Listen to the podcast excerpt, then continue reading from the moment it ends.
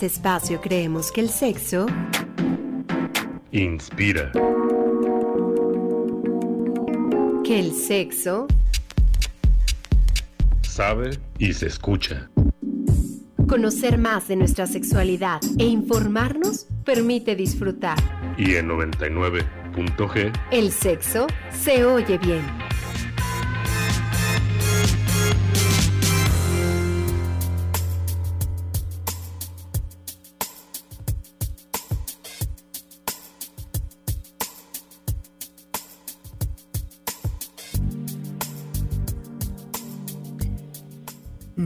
9 de la noche con 3 minutos. Estamos iniciando otra emisión de 99.g Sexo se oye bien.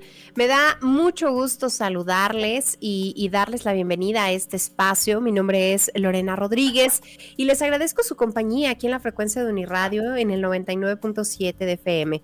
Si ustedes no tienen una radio cerca, recuerden que nos pueden escuchar a través de la página de Uniradio, que es uniradio.uamx.mx o pueden pedirle a su bocina inteligente para que los enlace con nosotros. Como cada martes, aquí no pueden faltar los temas referentes a la sexualidad y lo más importante para nosotros, escuchar sus comentarios y saber cómo están a través del teléfono en cabina 722-270-5991. Pero también recibimos mensajes de texto y de WhatsApp al 7226-497247. En Twitter y en Facebook ustedes nos encuentran como arroba 99.g. El punto va con letra. Nosotros aquí comenzamos.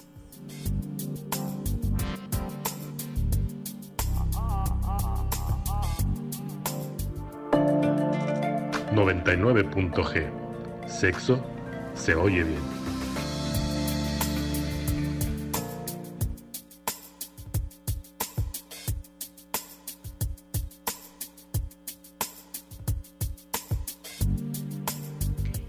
La sexualidad ha estado siempre rodeada de mitos y tabúes que han desvirtuado y desviado la atención de lo que realmente es y su importancia a la hora de constituirnos como seres sexuados.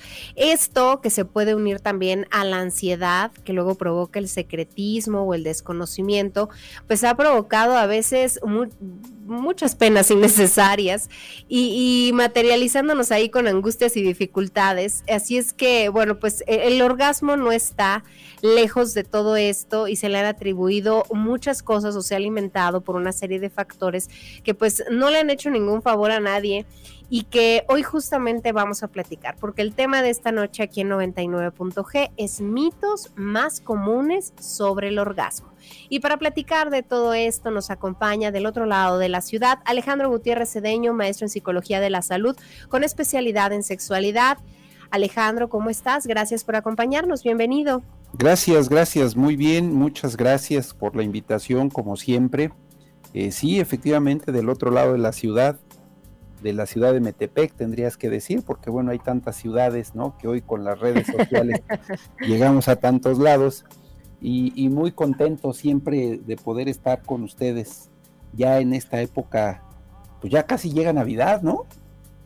Ya casi, casi. ¿Sabes qué? Que cuando ya empecemos a ver las hojaldritas del pan de muerto, ya, uno sabe que se acabó el año. Ya hay, yo las vi el fin de semana. Por eso, por eso traía yo esta referencia. Ya, ya las hay. Para algunas personas, acuérdate que eh, le gustan más de la Navidad porque llegan más frecuentemente que los orgasmos. Entonces, por eso por eso traigo la recurrencia y la frecuencia, ¿no? De repente. Ojalá que no, Alejandro, ojalá que se, rompan muchos mitos hoy y que, llegue más cerca que la Navidad de esos orgasmos. Sí, por lo menos una de esas velitas que se ponen a principio de mes, ¿no? Entonces, este, ya son 12, ya, ya, ya es ganancia. Oye, hice una encuesta en Twitter a la cual quiero invitar a toda la gente que nos esté escuchando para que se sumen a ella, para que todos ejerzan su voto. Eh, que dice cuál de las siguientes ideas o mitos sobre el orgasmo crees que las personas tienen más arraigada. Querer orgasmo simultáneo, el 23.1% de los votantes. Eh, creer que el orgasmo se da solo por penetración, el 30.8% de los votantes. Orgasmo es igual a ser un buen amante. Ese es el 46.2% de los votantes y a más edad es más difícil alcanzar el orgasmo. Nadie votó por ella. Pues está bien, me gustó, me gustó, me gustó. Está, está todavía ahí abierta la encuesta para que ejerzan su voto, para que nos cuenten qué mitos, qué ideas ustedes se han creído o cuáles les parecen que, son mucho más comunes de, comunes de escuchar entre los conocidos. Ok, sí, sí, no vamos a dar testimonio, por supuesto. Oye, Alejandro, vamos a, ir eh, desde, lo, desde lo más básico, por llamarlo de alguna manera, para ir avanzando en, el, tema que nos concierne hoy. Y, dinos tú qué es el orgasmo.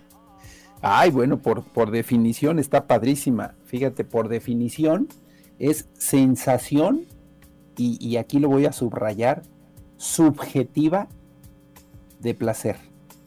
Es decir, es una cualidad meramente psicológica que por supuesto viene al final acompañada eh, obviamente de contracciones fisiológicas medibles, cuantificables, observables, ¿no? Esas contracciones vaginales, pero que básicamente su, función y su activación está eh, más bien en el, a nivel de clítoris, más que a nivel vaginal, que se siente vaginalmente es correcto pero está demostrado que las terminaciones nerviosas están más eh, en términos clitorianos que en términos vaginales, ¿no? Entonces es una sensación subjetiva de placer.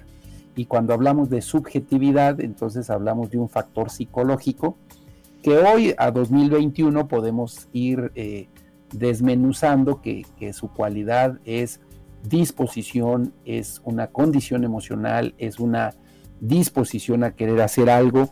Y por eso fíjate que me llama mucho la atención el tema, eh, te referías tú a buen amante, dijiste el punto de la encuesta. En, la encuesta, ajá, que un orgasmo eh, pues sería igual a que uno es un buen amante o que tiene un buen amante. Claro, y, y, yo creo que ahí, dicho la, dicha la definición, yo creo que ahí, si tú me lo permites, y no, y no por tirar abajo la tendencia de tu, de tu encuesta, yo, yo creo que ese es uno de los mitos, ¿no? Creer que dependemos de alguien, de ese buen amante, para que las cosas se den. Entonces, eh, yo, yo le apostaría más a que es una condición personal, es una disposición personal, es una participación activa, por supuesto, y en conjunto con alguien y también de manera individual, sola y en la intimidad. Por eso, por eso yo creo que este, yo, yo no le pondría muchas piezas al, amante, ¿no? Es decir, sí juega un papel fundamental, por supuesto, eh, muchos factores en la respuesta sexual humana, pero yo le quitaría el primer mito al orgasmo, ¿no? Que no, que no dependamos de alguien. ¿Cómo ves? Oye, aquí vendría otra cosa que, que, estuve leyendo cuando preparaba este programa, que era si podemos tener la duda, si hemos vivido o no un orgasmo. Si, si alguien puede estar como pensando, pues yo creo que sí lo he tenido, o alguien dirá, pues no, no estoy tan seguro, si se puede o no se puede. Eh, Lore, ¿has jugado algún día dominó con tus amigos? Sí. Y algún día has dicho, ¿a quién le toca? Sí. ¿Y qué te dicen ellos? A ti. A ti, ¿no? bueno, esa duda solo la tienes tú. Entonces, eh, la realidad es, mira, eh, por, todas estas, repito, eh, terminaciones nerviosas, digo, yo no las he contado, pero dicen que son más de 8 mil, imagínate 8 mil cablecitos.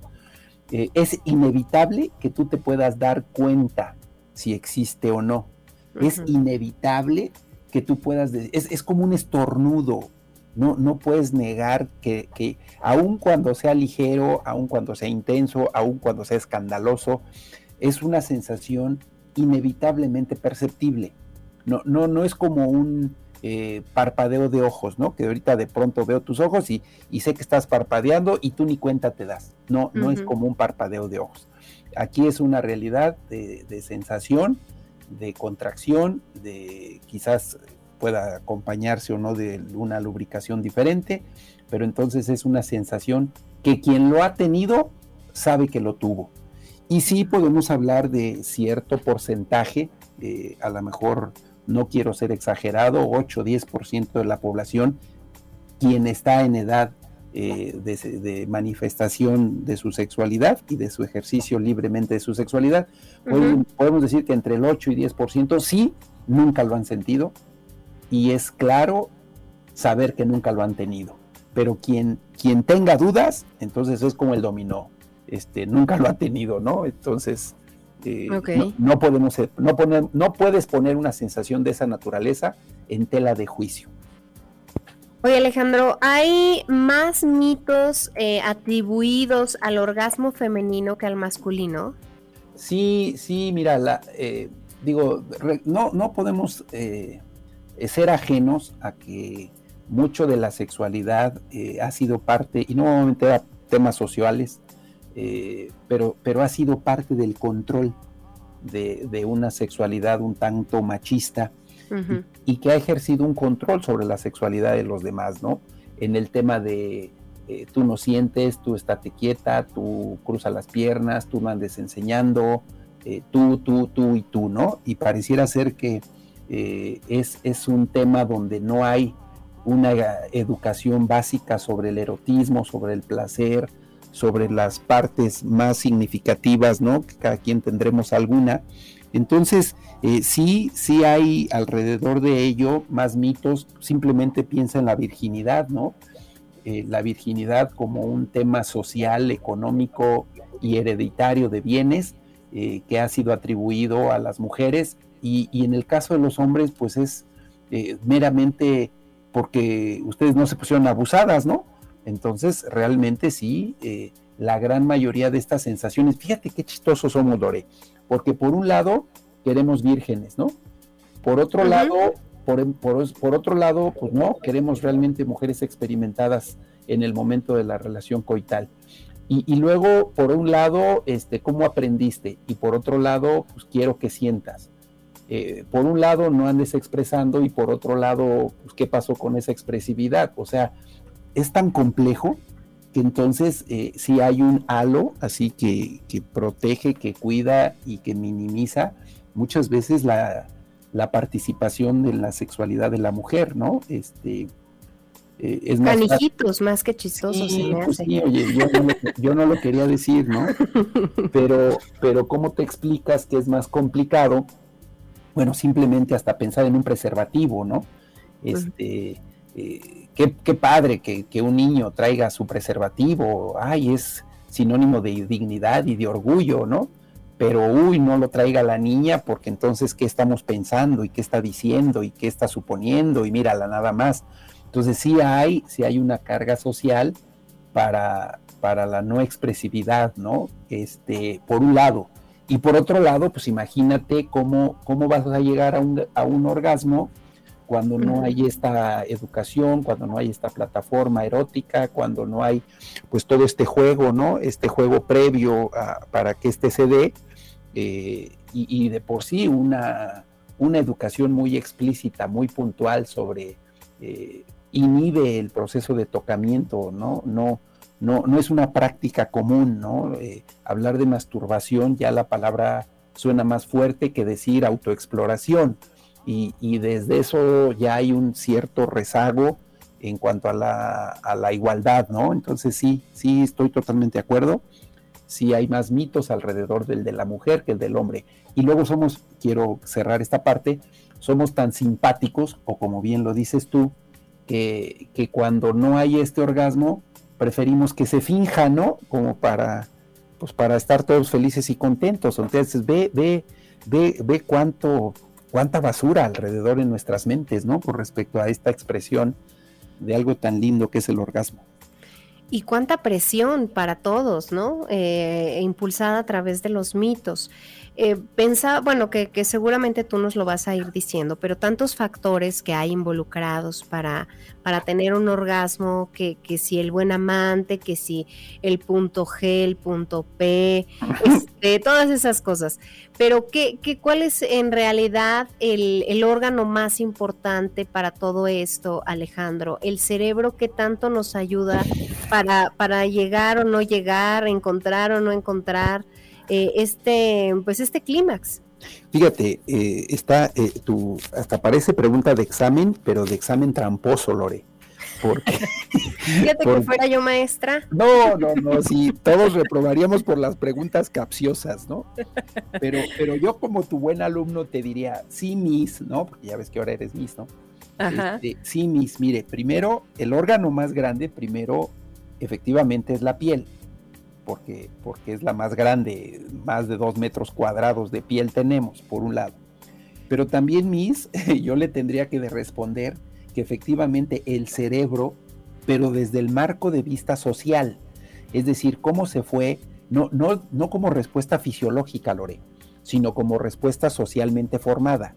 Entonces, es muy diferente decirte que mi cerebro tiene la capacidad de responder a un estímulo a decir que mi cerebro, desde el punto de vista social, le permite a mi cuerpo poder tener esa sensación.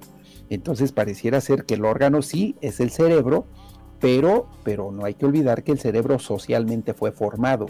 Y en este marco social, por eso eh, eh, se debe analizar desde la parte biológica, psicológica y social. Desgraciadamente, la parte biológica es la respuesta per se de, lo que ya tengo el orgasmo como tal. Eh, la parte psicológica es el, el placer que me dejo sentir ante esta estimulación, pero la parte social es todo ese bagaje histórico, familiar, cultural, primos, tíos, abuelos, que están encima de mí en una estructura social, casi casi echándome porras, ¿no? Este, eh, por un lado o por el otro, como aquella que decía, es que cuando me desprendía de cada una de mis prendas, sentía que era cada representación de una de mis familias, ¿no? El suéter, mi papá, la blusa, mi mamá, este, y así cada parte de mi piel, de mi cuerpo, eh, protegida por mi ropa, era más bien desprenderme de cada persona de mi familia, ¿no? Entonces, fíjate qué, qué, carga tan importante que, que, ojalá fuera un órgano, ¿no? Que, como el, el, órgano, del, el sentido del olfato, que dices, bueno, su función es respirar y no le importa lo bueno, lo malo, lo agradable, lo desagradable, ya cada quien le tendrá que dar una connotación. Habrá quien disfrute un cierto vino y habrá quien le choque otro tipo de vino. Entonces, fíjate, pero es un proceso histórico, es un marco histórico de cada uno, es, es el, el territorio que cada uno caminamos. Entonces habrá quien ha sido formado en la libertad de la expresión, en el placer, en el erotismo, en las caricias, en los besos, en este juego lúdico, en saber que la penetración no es lo más importante y que además, pues una, una eh, un, ser placentero en el ejercicio de la sexualidad, pues entonces este, todos los órganos se conjuntarán para dar una respuesta psicofisiológica social a un orgasmo.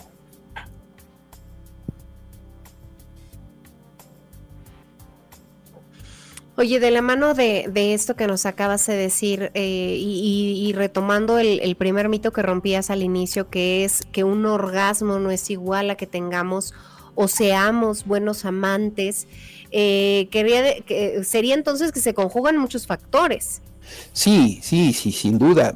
Mira, a ver, hablemos de la parte de la parte biológica. Sin duda, lo más importante es un estado de salud adecuado ¿no? No, no me voy a meter en detalles, pero por ejemplo, enfermedades eh, que afectan al sistema inmune, ¿no? Quizás un poco la diabetes, eh, quizás un tema de hormonal, ¿no? Hay una descompensación y, ahí brincas eh, en la inmediatez a la parte psicológica, la falta de deseo, ¿no?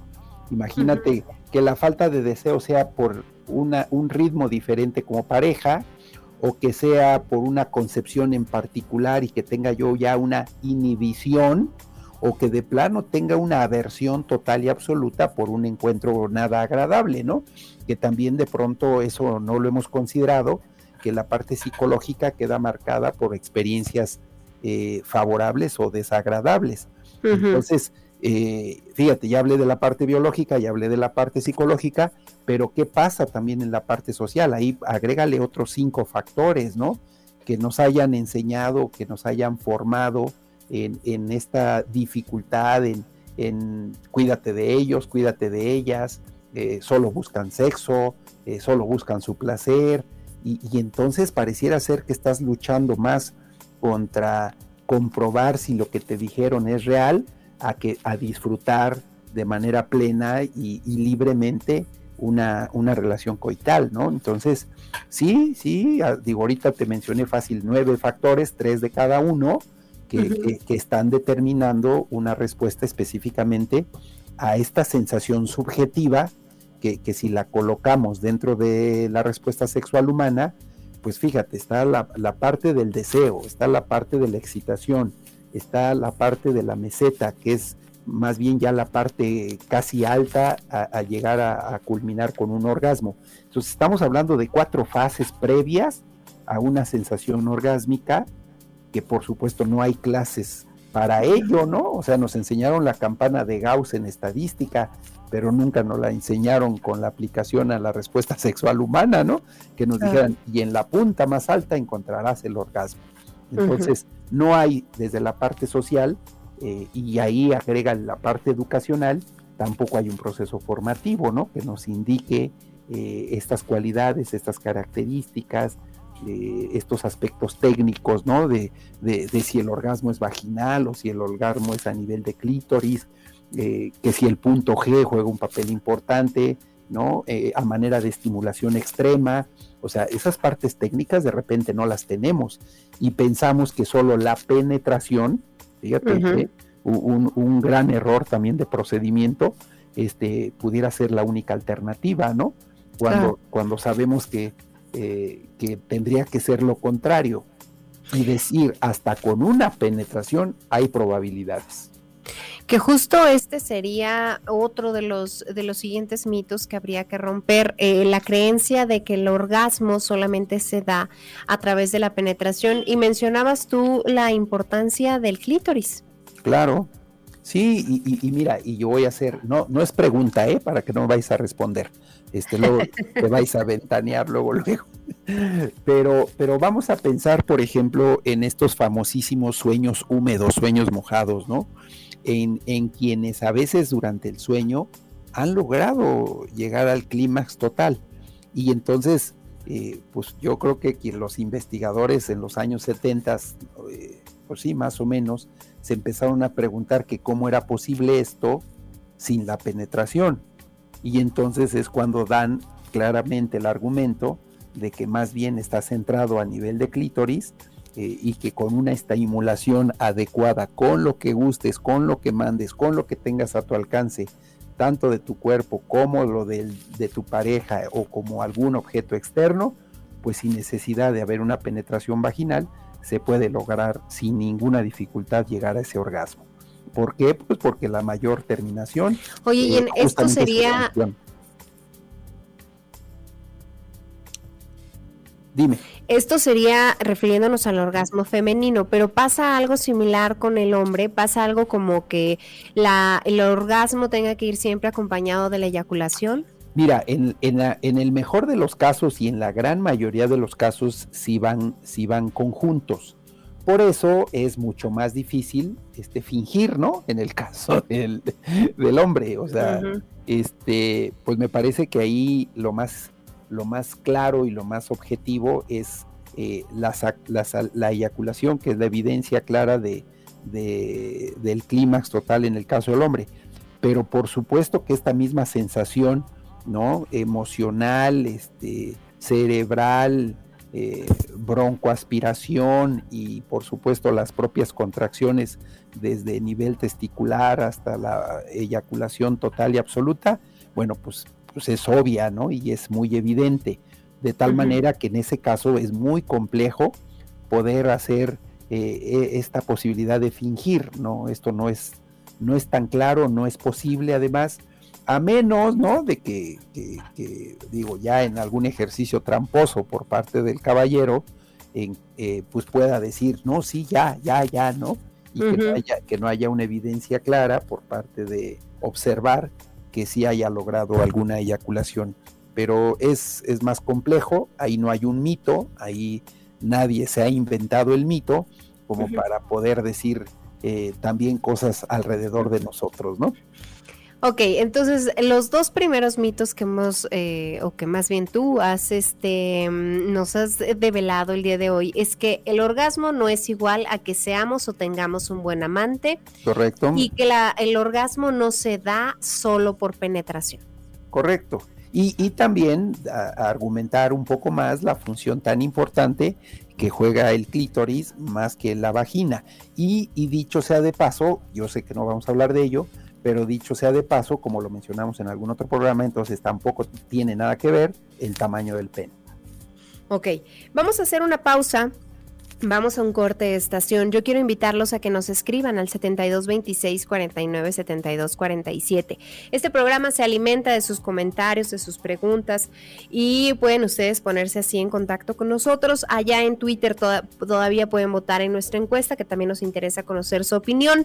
Ya regresamos aquí a 99.g. Hoy estamos hablando de los mitos más comunes sobre el orgasmo.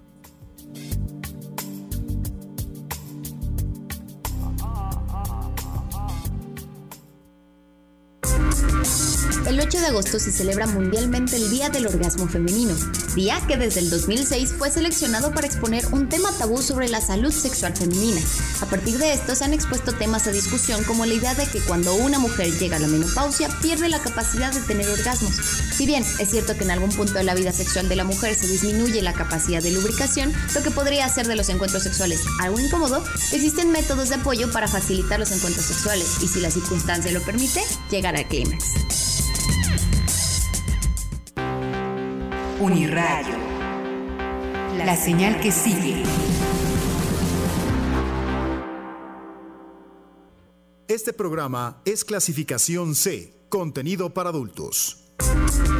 Un mito común relacionado con el orgasmo femenino es que este solo puede ser logrado a través de la penetración. Sin embargo, no es así, pues el orgasmo es una respuesta psicológica que puede ser activada por distintos tipos de estimulaciones.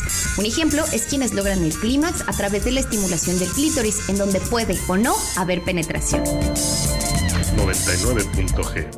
Sexo se oye bien.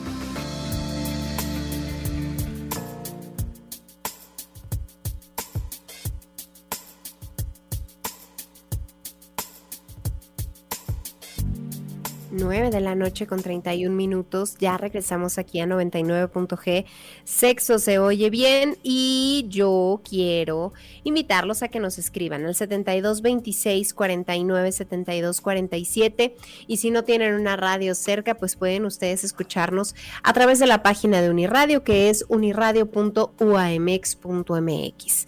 En estas eh, respuestas que eh, nos daban a, través de la, de la, en esas sí, respuestas que nos daban a través de la encuesta de Twitter, ya, ya íbamos eh, aclarando dos de ellas, pero otra que también está en tercer lugar es la de querer el orgasmo simultáneo.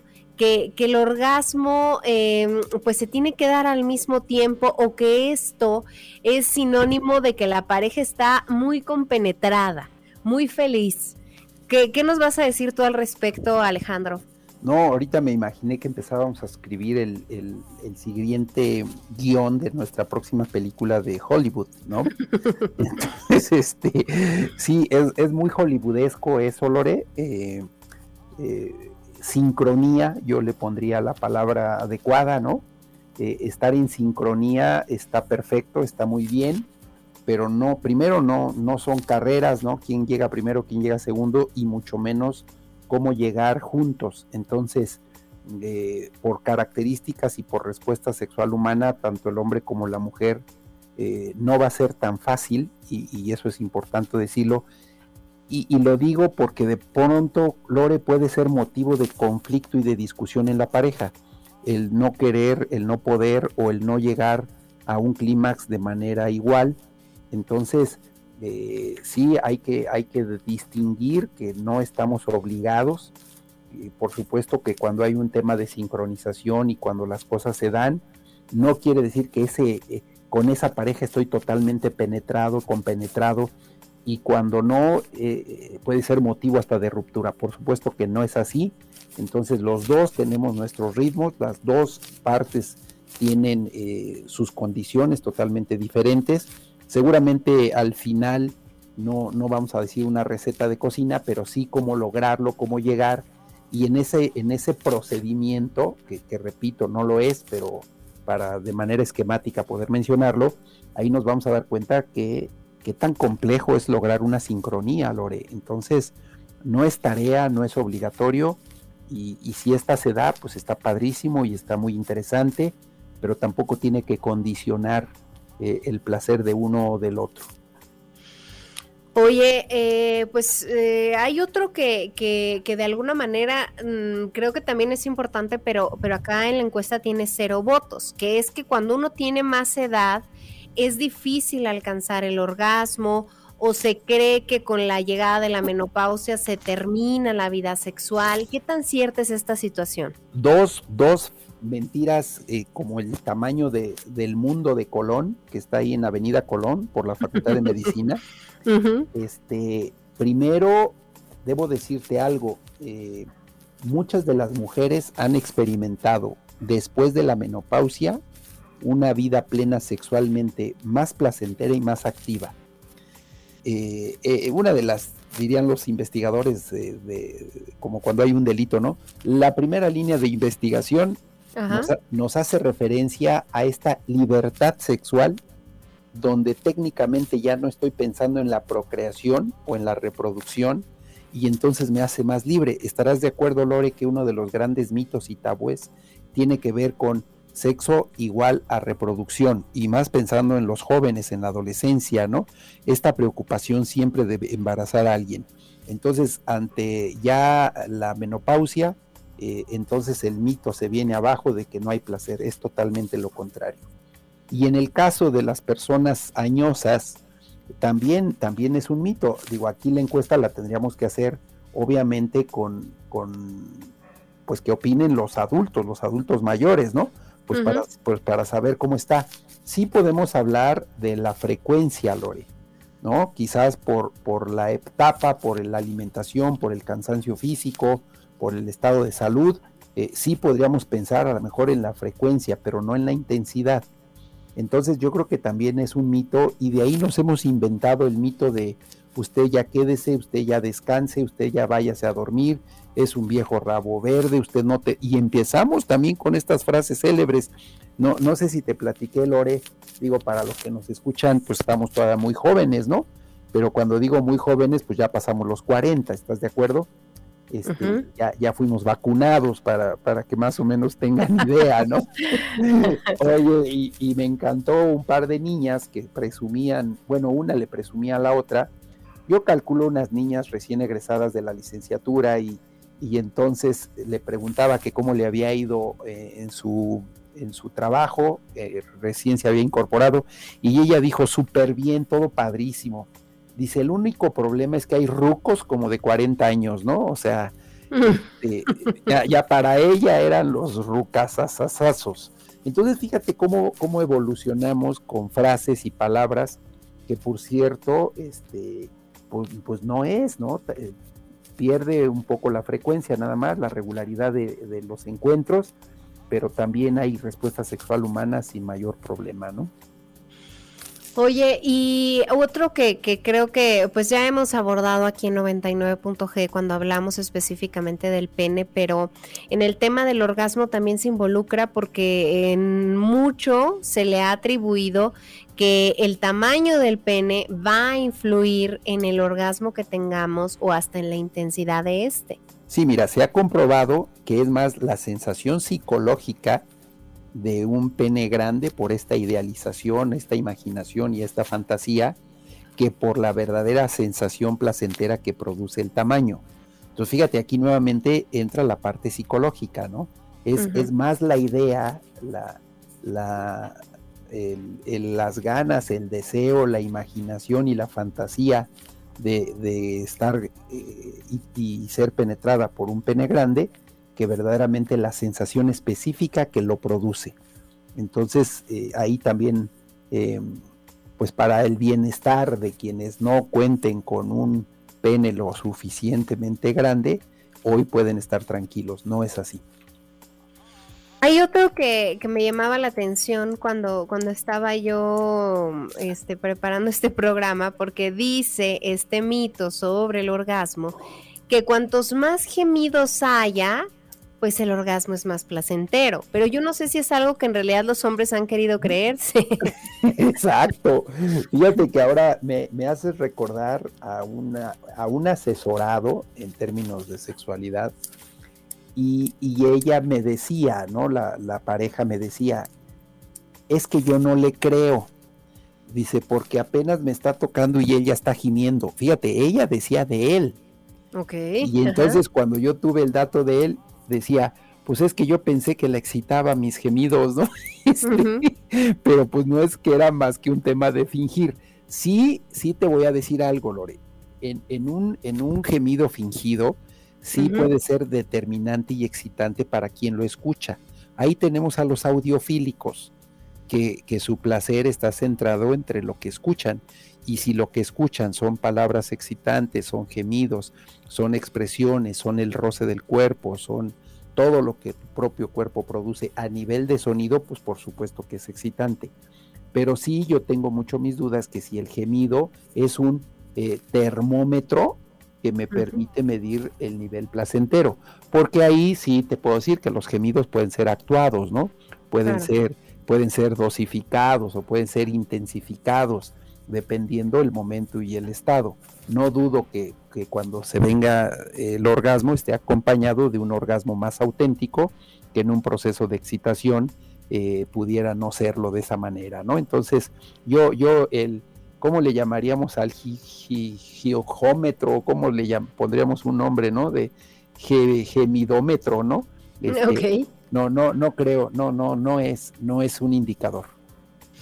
Pues vamos a, escuchar una cápsula esta noche, la cápsula de muchos menos machos que nos prepara Rafael. Le mando un saludo a Rafa que cada semana nos trae eh, pues nueva información y sobre todo información, em, pues eh, como haciéndola entretenida con datos. Ustedes pueden encontrar a muchos menos machos en las diferentes redes sociales y escuchar más cápsulas como esta. Vámonos ahorita con esto y ya regresamos.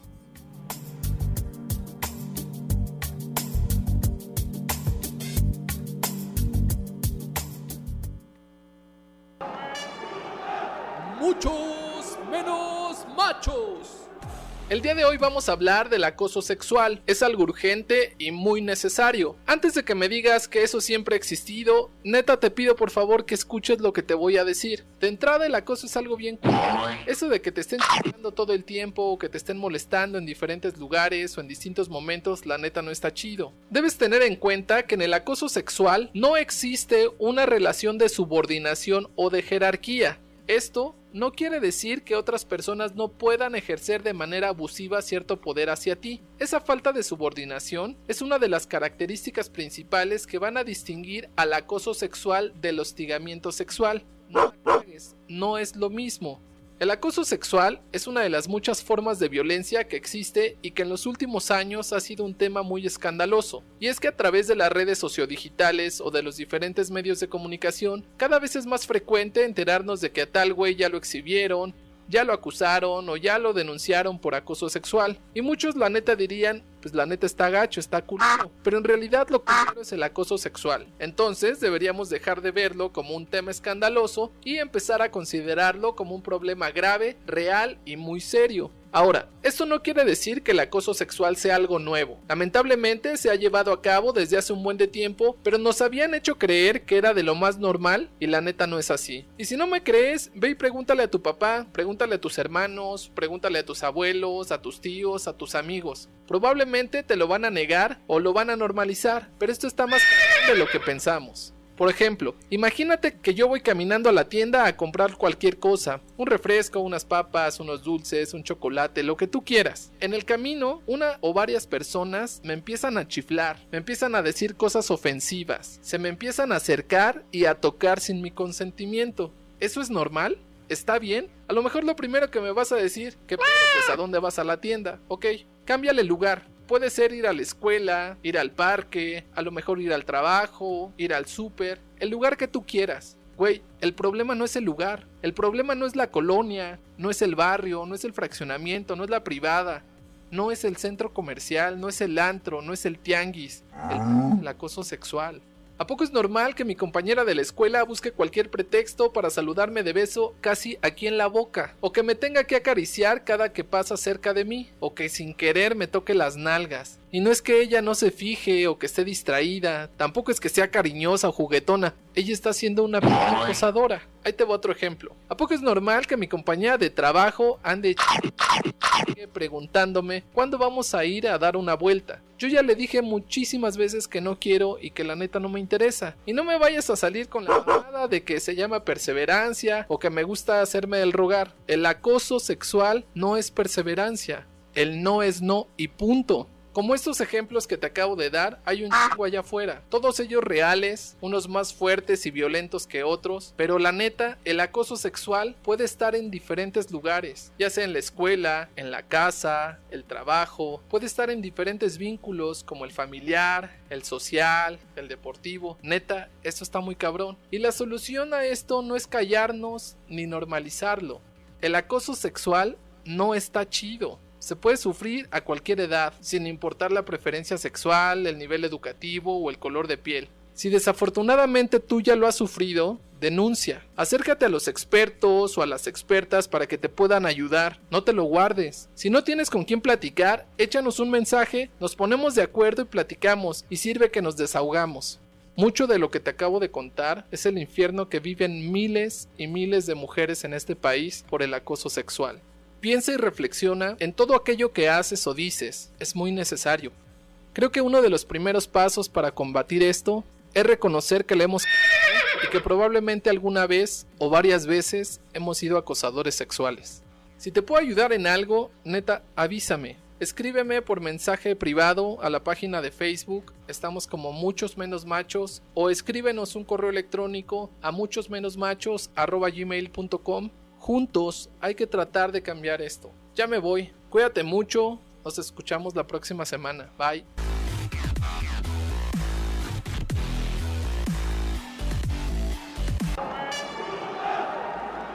Muchos menos 99.g. Sexo se oye bien.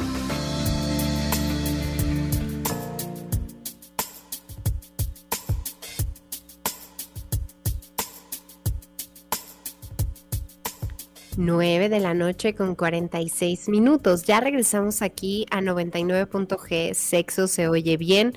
Esta noche estamos platicando sobre los mitos más comunes sobre el orgasmo y además invitándolos a ustedes a que nos escriban al 7226 49 72 47. Yo le agradezco a Rafa por esta cápsula de muchos menos machos. Les recuerdo que pueden encontrar eh, muchas más cápsulas allá en Spotify, buscándolo así como muchos menos machos y siguiéndolo a través de sus redes sociales. Alejandro, eh, en, este, mm, en este listado de mitos que, que hemos estado platicando el día de hoy, también hay otro que habla acerca de la masturbación, que si te masturbas mucho, pues ya no vas a tener después orgasmos o que si te masturbas mucho cuando ya estás con la pareja, pues por eso no vienen los orgasmos. ¿Qué pasa con este mito? ¿Qué tanto se mezcla con la realidad? Mira, eh, yo creo que como todo, eh, como todo músculo, ¿no? Este, al contrario, mientras no, no lo ejercites, pues puede atrofiarse. Eh, de entrada tenemos que decir así por definición y por historia y por lo que quieras, que, la masturbación es un proceso natural, eso, eso no lo podemos negar, que es una de las etapas de la expresión de la sexualidad que sobreviene después justamente de la fantasía y la imaginación. Lo siguiente es la masturbación, ¿no? Entonces, eh, lo que sí, lo que sí tendríamos que entender, si este exceso, y, y estoy hablando de exceso, puede estar asociado a alguna alteración este, pues puede ser hasta endocrina o puede ser del sistema nervioso central, eh, pero, pero es muy raro que esto se dé. Más bien tiene que ver con una, con una preferencia. Hay que entender, Lore, ya en una etapa eh, pues de, actividad sexual, que esta no sea preferencia exclusiva, que, ahí sí puede marcar una diferencia o un conflicto emocional. Es decir, de 10 de 10 oportunidades de relación coital, prefiero 10 veces masturbarme, ¿no? Entonces, ese sí puede ser una preferencia y, en esa exclusividad, pues sí tendríamos que revisar, a lo mejor consultar a un especialista, por qué, por qué se da. Eh, hay, muchos casos, te, pongo otro, por ejemplo. Habrá quien prefiera una revista eh, de expresión gráfica de la sexualidad, denominada pornografía en su momento, este, y, prefiera de ver videos, revistas, en lugar de una pareja. Entonces ahí sí estamos hablando de un tema de preferencia o de exclusividad. Pero eso no quiere decir que se me vaya a acabar el potencial, porque también ese es uno de los grandes mitos, Lore, que parece ser que como si se nos hubieran dado cantidades, ¿no? O sea, tienes cinco mil para el resto de tu existencia y no te los vayas a acabar. Y si de ahí te, te, acabas 3.500 en masturbación, pues ya nada más te quedaron 1.500. No, no funciona así.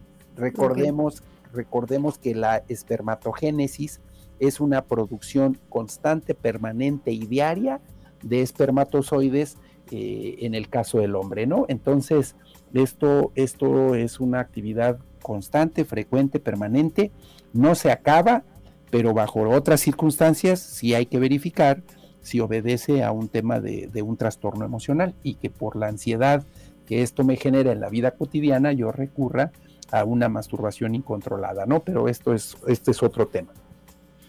Ok.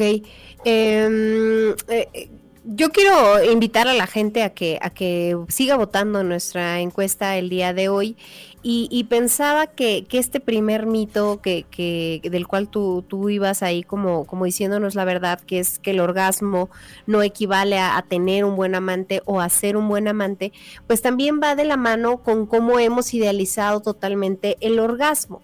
Eh, que, si una mujer eh, no logra llegar al orgasmo es porque no lo disfrutó o si no hubo un orgasmo en ese encuentro sexual, pues ya quiere decir que, es como si no hubiera pasado. Pero, ¿qué, tan, qué tanto le hemos dado o atribuido al orgasmo como, como el, santo grial de, de, la sexualidad en la pareja? Sí, y fíjate que qué padre que lo dices así, como santo grial, porque hay quien lo ha satanizado, ¿no? Eh, y, como, un, como el trofeo máximo de una relación. Pero me parece que, lo dices correctamente, Lore, no, no necesariamente, por supuesto que es una culminación perfecta, ¿no? Pero no quiere decir que sea imperfecta cuando no se tiene. También el tema de exploración, una etapa de, de, de besos, de caricias, de esta etapa de excitación, puede ser totalmente placentera. Es, es un tema de disposición, Lore. Hasta dónde quedo satisfecho o hasta dónde mi estructura mental me dice que me quedo frustrado. Digo, ya cada quien es un tema de decisión, eh, pero me parece que si nos pasamos del lado del sol, ¿no? Es como quien dice eh, la lluvia bendita porque los campos los humedece y habrá quien esté enojado porque está lloviendo, ¿no? Entonces, bajo esta misma circunstancia habrá quien piense y que crea que la llegada está bien y la no llegada está mal. Pero entonces también hay que quitarnos ese, ese mito, eh, idealización, tú lo dices bien, yo le diría eh, satanización de, pensar que, si no se llega, entonces no hubo relación, ¿no? Me parece que también es un tema de exploración, también es un tema de no es tarea, ¿no? Eh, sin embargo, creo que se puede disfrutar y, y, yo creo que esa es otra condición mental y psicológica de que no necesariamente tenemos que pensar eh, en la llegada de un orgasmo, pero por una convicción, por un tiempo, por, por, por a lo mejor ya la condición física, emocional, psicológica no se presta y no es adecuada y, que no sea un tema recurrente, pero que si ya en la recurrencia es la nunca llegada, pues entonces también ahí habría que verificar cuál es el impedimento social, emocional, psicológico, físico que me impide llegar a un orgasmo. ¿Qué tanto, Alejandro, depende de nosotros el orgasmo del otro? Eh, hemos escuchado esta frase recurrente de el orgasmo es de quien lo trabaja. Pero ¿qué pasa si, si la pareja o uno alcanza el orgasmo, llega al orgasmo y qué tanto generamos esta empatía con el otro por, por ayudarle a que termine o, qué tanto no nos compete o si nos compete? ¿Cómo funciona este tema? Sí, mira, ¿qué te parece que, que dicho sea de paso, digo, tampoco sin que sea manual y sin que sea procedimiento, entonces tendríamos que hablar ya ahora como de cómo lograrlo, cuáles serían las sugerencias, hasta dónde sí mi participación, hasta dónde no. Y mira, yo, yo creo que le, voy a cambiar, a, como bien lo dices, a esa frase de que el orgasmo es de quien lo trabaja, lo voy a cambiar por algo que me parece que es más amplio. Eh, yo creo que tenemos que entender, y dirían los científicos, que contextualizar que en el caso de las mujeres, voy a referirme particularmente a ellas, eh, el tema es más emocional. Es decir, tenemos que entender que sí tenemos que trabajar la parte emocional. Sí me queda claro que es de quien lo trabaja, pero ahora vamos a asumir cierta responsabilidad en pareja. Y la pareja, eh, en el caso de la parte femenina, me parece que sí tenemos que entender contextualizándonos que, hay, que debe haber, por supuesto, una parte emocional fundamental, básica, necesaria y que además es la llave o el pasaporte a lo que sigue. Eh, ese es el primer paso. el, segundo paso, Lore, si, si, si de esto estamos hablando, imagínate, si me tardo en entender la parte sensible y emocional, tengo la obligación de saber que no hay prisa para lograrlo. Entonces, eh, e, esto es como una buena taza de café. Yo creo que desde que la preparas, desde que bates, desde que haces muchas cosas, o sea, no, no hay prisa. Y creo que ese otro ha sido de los grandes errores, que pareciera ser que la sexualidad es apúrate, ¿no? Este, urge, nos van a cachar, este, no hay tiempo. Y, pareciera ser que estamos viviendo. No, no, no evito mencionar que por supuesto eh, cuando hay una experiencia los famosos rapiditos eh, pueden ser altamente excitantes, pero yo estoy hablando de este contexto general, ¿no? Este, y por supuesto, y por supuesto aquí hay que entender que una vez que ya entendí el contexto y que ya me di cuenta que no hay prisa, entonces vamos al botón mágico. Y ese botón mágico con todas las caricias adecuadas, eh, tenemos que llegar al clítoris, que es una parte receptora, pero cuando digo esto, ya pasé por todo el cuerpo, ¿no? En este no tengo prisa, en esta parte lúdica. Y por supuesto, si ya voy en la fase, en la fase 3, pues tendría que llegar ahora, darme cuenta que esto es un tema de conversación o de tocamiento, si está la lubricación perfecta y adecuada. Entonces, sí es de quien lo trabaja, pero también yo tengo que poner mi parte para saber si efectivamente ya la lubricación es la ideal y es la adecuada. Pero como como a veces tenemos tanta prisa, no somos capaces ni de darnos cuenta. Y ahí hay una dificultad en la penetración. Y por supuesto, todo, todo lo que tenga que ver con dolor va a ser un impedimento para que el orgasmo se llegue. Pero hay un tema, gracias al sistema límbico, Lore, que de pronto se nos está olvidando. El papel tan importante que juegan los olores del cuerpo humano. En este proceso orgásmico, ya está totalmente comprobado que los olores favorables, adecuados, agradables a, mujer, a hombre, a pareja, independientemente de cómo se conforme la pareja, el olor es fundamental y va a jugar un papel determinante en la producción del orgasmo. Es, te lo pongo así de fácil, Lore, es como comer. Eh, tú puedes tener un platillo, pero, pero simplemente llega a tu olfato eh, una sensación de rechazo, y ahí se acabó la fiesta, ¿eh? Y también eh, otro de los aspectos muy, muy importantes, de pronto hemos olvidado el papel tan importante que tienen las terminaciones nerviosas de la espalda. Eh, la espalda también juega un papel fundamental en donde pues pareciera ser que la espalda solo nos sirve para recargar. Pues no, también en el orgasmo juega un papel fundamental con todas estas terminaciones nerviosas. Y lo último, parece gracioso, pero hay que ser gracioso dentro de, la práctica de la sexualidad. Tú, ya lo decías ahorita muy bien con la cápsula que nos hicieron presentar de una manera divertida, agradable. Y bueno, creo que creo que el orgasmo puede jugar un papel fundamental cuando hay esta diversión, cuando la pareja es graciosa entre sí. No quiere decir que te estés riendo y echando carcajadas, pero, pero sí un poco de humor, un poco de buen, Mira, ¿cuántas mujeres dicen, es que yo prefiero un hombre que me haga reír? Pues es cierto, eso es real. Entonces, eh, pues así, así sería, ¿no? Todo este, todo este escenario para, para, el, para el buen orgasmo, Lore. ¿Cómo ves? Muy bien, pues eh, rápidamente fue una, recapitulación y, una manera de darnos varios consejos de, cómo tomar esto de, del orgasmo, de todas estas recomendaciones. Eh, nosotros así concluimos una emisión más de 99.g, Sexo se oye bien. Alejandro, muchas gracias por la información, por acompañarnos. Cuéntanos cómo puede contactarte la gente que nos escucha. Claro, en el correo que me hacen favor de escribir, alexbuca68 arroba hotmail.com Ahí estoy a la orden con muchísimo gusto y si no, pues como saben, a través del CESPI también estamos ahí a la orden. Le agradezco a Ismael Pérez, quien hizo posible este enlace y esta transmisión. Le agradezco a Susana, a Rafael, a Néstor, quienes apoyan con, con material y postproducción para este espacio. Soy Lorena Rodríguez, deseándoles a todos ustedes que pasen la más placentera de las noches.